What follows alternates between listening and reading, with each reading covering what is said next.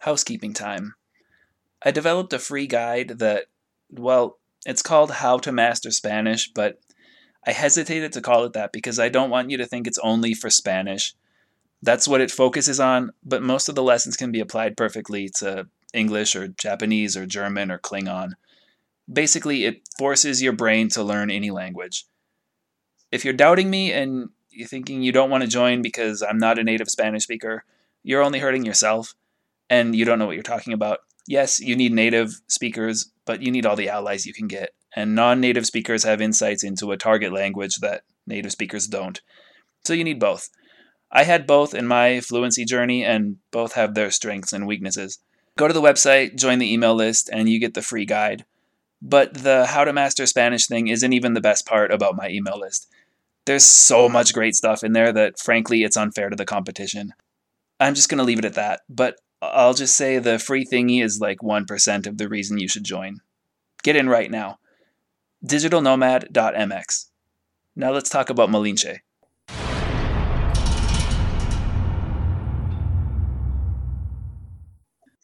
Malinche was born, perhaps, on Mexico's Isthmus, in a town that today is in the state of Veracruz.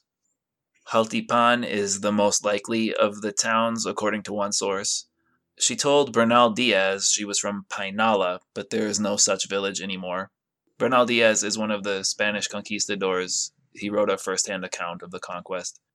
Around the late 16th century, people from Jaltipan fled from pirates to a place called Painala. At some point early in life, she was sold into slavery and taken to a place called Xicalango. I'm using all these city names because I like to know exactly where all these historical events happened. So I apologize if this sounds a little bit like The Lord of the Rings, but I do it so that people can go online and research this stuff with different keywords besides just Malinche and Cortez. She was probably a native Nahua speaker, but lived in a place where that was not a native language, so she learned a different language. My wife says her mom spoke one language and her dad spoke another, so it's possible that she was bilingual from birth. My wife is not a historian, and I haven't been able to corroborate this. When we're dealing with the historical record on Malinche, there is very little to go on. I mean, there are hundreds of short articles, but when you want to get as close to the facts as possible, the historical record shrinks significantly. Bernal Diaz believed that she was a daughter of nobility, but that didn't prevent her from becoming a slave. Families could use their daughters as leverage to increase their wealth and forge alliances. And this is likely what happened with Malinche. Diaz said that she may have been sold into slavery by her mother so that her son could inherit the lands that otherwise would have been hers. The plot, according to Diaz, involved the murder of a household slave. The family would tell everyone that Malinche died as well, and they would sell her in secret to the slavers. There are many different possibilities within this one little bit of her story, but nothing is certain. Much later, after the fall of Tenochtitlan in about 1525, she was reunited with her mom and her brother. Diaz claims to have gotten to know her brother well after the conquest. Her brother took the European name Lazaro. The taking of Spanish names became more common during this period. And it's a practice that most Mexicans still engage in.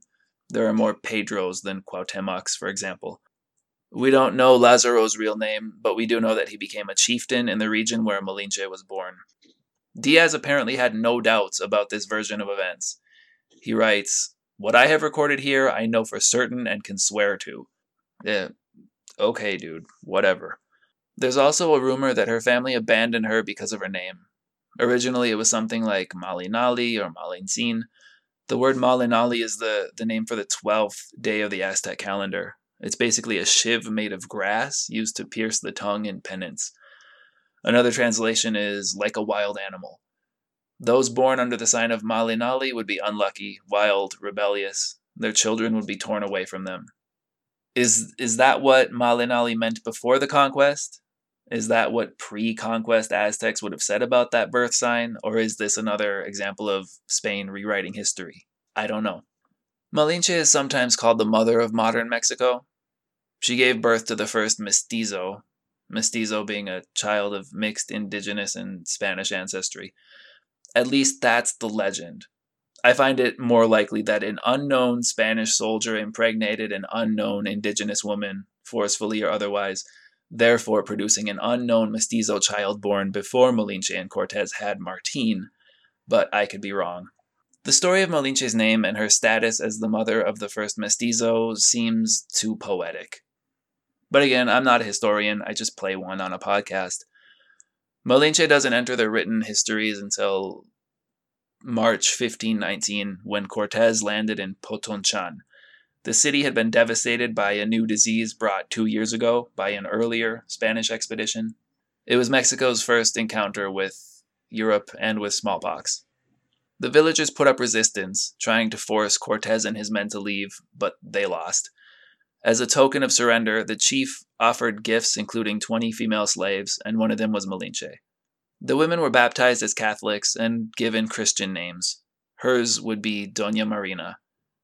She was about 18 or 19 and had been a concubine since 13. It is likely that she carried a daughter in her arms when she was given to the Spanish. The women cooked, carried water, tended wounds, and did anything else female slaves had to do. Relatively speaking, Malinche was one of the luckier slaves.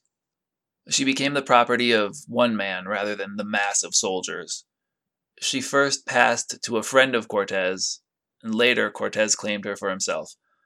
On the expedition led by Cortez, there were, of course, the slave women from Mexico, but also African and Caribbean slaves, and several hundred Spanish soldiers and merchants, as well as a few people from Portugal and Italy.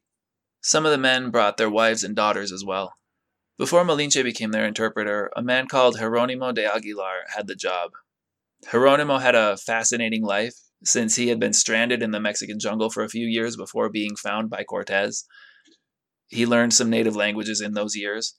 So Jeronimo was the translator until they got to the Nahua speaking cities, where he was of no use. Diaz writes that they discovered Malinche's abilities when emissaries from Tenochtitlan approached and spoke to them. Nobody understood except Malinche. When they spoke, she pointed at Cortez. That's all we know. We don't know exactly what the emissaries said, we just know that they spoke and she pointed to the leader of the expedition. From that day, Cortez was able to communicate with Moctezuma, but it was an unwieldy process. Moctezuma spoke to Malinche in Nahua. Malinche translated into a Mayan language that Jeronimo understood, and then he translated that into Spanish. And Cortez would reply, and the chain would then go in reverse. This is where things get even more speculative. Most history books seem to operate on the assumption that Cortez's words passed perfectly from him through Jeronimo and Mayan to Malinche and Nahua, and all those words and meanings arrived crystal clear to Moctezuma, who understood what Cortez meant and responded with something that would then pass back through the three languages and individual perceptions to Cortez, who would then understand Moctezuma perfectly. Four people with three different languages and cultures and individual worldviews. Modern day diplomacy is difficult enough with highly skilled translators and lots of bilingual people listening for miscommunications. Translating is very difficult, at least for me, but maybe I'm just an idiot. What I'm saying is I think there was a lot that was lost in translation in this in this translation chain. Here's another little nugget. We don't know where Malinche learned Nahua. It might have been her native language, or it might have been something she picked up at some point. We just don't know. It's likely that in Aztec society, women did not participate in public speaking, and we know that Malinche's central role in these meetings shocked the Aztecs. And now I want to bring in an article from Mexico Lore. There will be some overlap, and there might be some conflicting or semi conflicting facts, but that's how historical research goes. Links in the show notes, as always. And do go check out the article because it's got lots of historical paintings depicting Malinche. I mean, I say they depict Malinche, but we don't know what she looked like. So they're just paintings of, you know, some woman. And if you have something to add to what I've said in this episode, write me an email, brandon at digitalnomad.mx. Tell me what I missed, or tell me whatever you want about Malinche, and if it's good, I might read it on the podcast. Again, Brandon at digitalnomad.mx. And now let's read the article from Mexico Lore. It is called Making Herself Indispensable, Condemned for Surviving, Doña Marina. It was written by Dr. Frances Karttunen, retired professor of linguistics and senior university research scientist in the Linguistics Research Center at the University of Texas. Dr. Karttunen is a prolific author and expert on Nahua.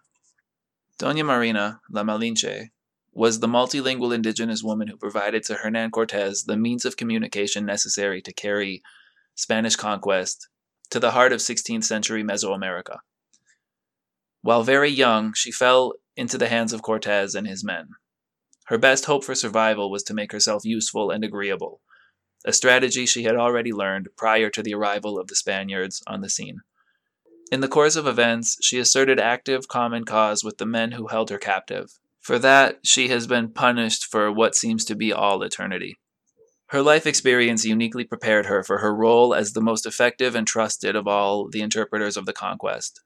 During the siege of the Aztec capital of Tenochtitlan, the Aztecs rejected the first interpreter the Spaniards sent to parley with them, and Cortes had to dispatch a boat to the city of Texcoco to fetch Marina before the negotiations could go forward.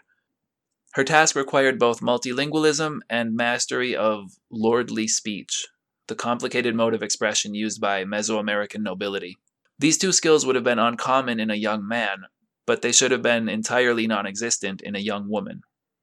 Daughters of Mesoamerican nobility lived very restricted lives. Closely guarded, they were rarely permitted to leave their residences, and they were prohibited from speaking freely. Under such circumstances, becoming a childhood bilingual was out of the question. The girl's life was, however, atypical. As a child in an outpost between Central America and the lowlands of the Yucatan, she apparently was raised in a Nahua speaking noble household. Then, while still very young, she somehow passed into the hands of Maya speaking Chontal people of the neighboring region of Acalan. There she became proficient in her master's Maya.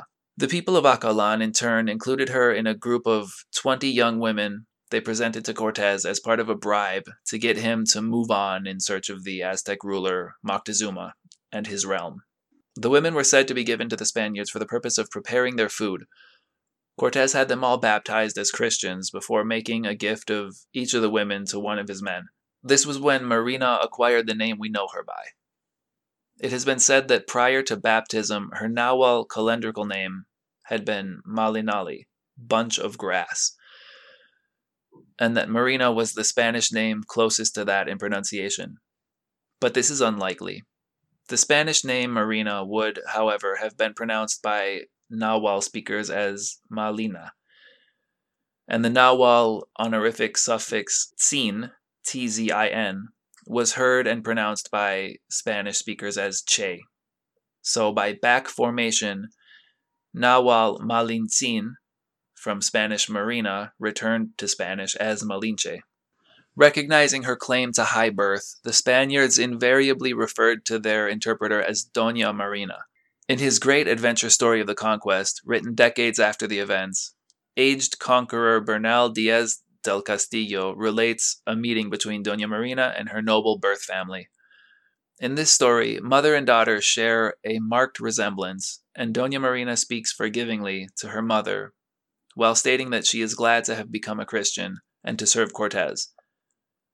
The words that Diaz del Castillo puts in her mouth are nearly the only ones directly attributed to her by a contemporary. She's also represented as speaking some words in the Florentine Codex, which was also compiled decades after her death. At the outset, when she was baptized, Cortez did not know that Marina spoke anything but the Acalan variety of Maya.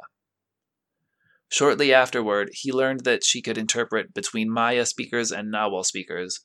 He immediately took her back from Alonso Hernandez de Puerto Carrero, the man to whom he had given her, and set her to work as part of an interpreting chain. Marina spoke to Nahuatl speaking emissaries sent by Moctezuma and translated what they told her to Jeronimo de Aguilar, a Spaniard who had learned Maya while a castaway from a shipwreck on the Yucatan coast. Aguilar then translated from Maya to Spanish for Cortes. The two step interpretation continued for a while, but apparently Marina quickly acquired Spanish and thereafter she served as sole personal interpreter for Cortes. Nahuatl speakers apparently associated no prior meaning to Malintzin. and according to Diaz del Castillo, they used the word to refer both to the young indigenous woman and to Cortez, and even by extension to other Spanish men who acquired some facility in Nahuatl. Diaz del Castillo speculated that this was because Cortez and his interpreter were always together and inseparable. Aztec religious practice was pervaded by dualism and also made use of impersonators of supernatural beings. However, people who seemed, from the Spanish point of view, to refer to both Marina and Cortez as Malinche may have believed that Malintzin was a single, hitherto unknown supernatural being for whom both Marina and Cortez functioned as mouthpieces in the human world.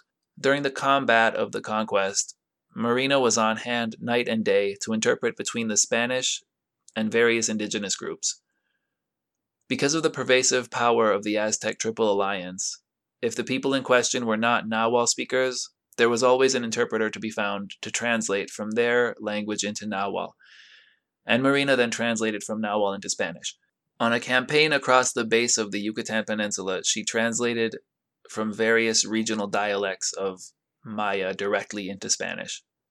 The most dramatic moment in her career was at the first encounter of Moctezuma and Cortez. Despite all the Aztec rulers' efforts to divert them, the Spanish forces had reached his capital, and Moctezuma came face to face with their leader. According to later accounts, Moctezuma delivered a speech in the most courtly of lordly speech, perhaps dripping with irony, which Marina had no difficulty interpreting to Cortez. Cortez responded with a blunt speech that Marina transmitted to Moctezuma devoid of any of the honorific adornments due his personage. Then Cortez sought to enfold Moctezuma in an embrace which the ruler's attendants prevented. From that moment, if not before, Moctezuma's power was drained from him, and Marina had been the instrument by which this was accomplished. In the course of the conquest, Cortez, who had a Spanish wife in Cuba, fathered three daughters by three different indigenous women, one of them was a daughter of Moctezuma, a girl whom the Aztec ruler in his last days had entrusted to the protection of Cortez. Marina, on the other hand, was too crucial to the success of the conquest to be sidelined by pregnancy, and it appears that Cortez may have refrained from using her sexually until the fighting was over. Thereafter, Marina bore him a son, Martin, whom Cortez put into the care of one of his kinsmen. Before the overland campaign through Maya territory, Cortez arranged for Marina to be married to Juan de Jaramillo, one of his lieutenants, and provided a handsome dowry. During the arduous trek through the rainforest and over trackless mountains, Marina became pregnant for the second time and gave birth to Jaramillo's daughter, Doña Maria. Not long after this, Marina died, still young, and without seeing her children grow up. Having no personal memory of their mother either, Don Martin Cortez, Dona Maria Jaramillo, and their children nonetheless strove to keep alive a positive memory of her through probanzas, applications for pensions from the Spanish king in recognition of her service to the crown. Although Marina's children and grandchildren put together documentation to demonstrate the praiseworthiness of Marina's role in the conquest, other forces were coming to bear to destroy her reputation. There seems to have been no doubt of her unwavering loyalty to Cortez and the Spaniards under his command. Far from attempting to escape from them, she was credited by the Spanish chroniclers with taking the initiative in finding out plots against the Spaniards and warning them. According to the narrative of the conquest, she chose not to avail herself of the opportunity to switch sides and to help the indigenous people defeat the Spaniards. This has given rise to the concept of Malinchismo, the betrayal of one's own native identity through infatuation with the new and foreign. In this view, Marina was opportunistic at the expense of people with whom she would be expected to identify. After Mexico broke away from Spain in the early 1800s, her role as La Gran Conquistadora, who brought Christian enlightenment and salvation to the benighted heathens, was exchanged for that of Mistress of Cortez, a woman who used her sexuality to achieve her own ends. Ultimately, this identity as La Malinche became merged with that of La Llorona, a ghostly weeping woman who lures men to their deaths and wails in the night for her children, in whose death she herself has been complicit. In visual and literary representation, Marina, in the guise of La Malinche, has been grossly sexualized and made into a Mesoamerican Medea who kills her own children to punish Cortez for abandoning her. In fact, Cortez, having given his own father's name to their son, successfully petitioned to have young Don Martin legitimized, sent him to Spain, and saw him invested as a knight of St. James. Malinchismo is a social construct that serves Mexican nationalism, but it is a classic case of blaming the victim. Marina's son and daughter were not the first children born of indigenous mothers and Spanish fathers. Many young indigenous women fell into the hands of the Spaniards, and few survived for long. Their mestizo offspring and descendants struggled through centuries to eventually become the backbone of modern independent Mexico. How can this long and tragic history be placed at the feet of a very young woman who had been deprived of her identity before the Spaniards even came onto the scene? Marina's inevitable fate was rape, not the making of tortillas. She had absolutely no choice about whether she would be sexually used, and very little control of by whom. When she was given to Cortez, she had no one to turn to, nowhere to flee, no one to betray. She was not Aztec, not Maya, not Indian. For some time already, she had been nobody's woman and had nothing to lose. That made her dangerous, but it says nothing about her morality. This is no love story, no tale of blind ambition and racial betrayal, no morality play. It is the record of a linguistically gifted woman in impossible circumstances, carving out survival one day at a time.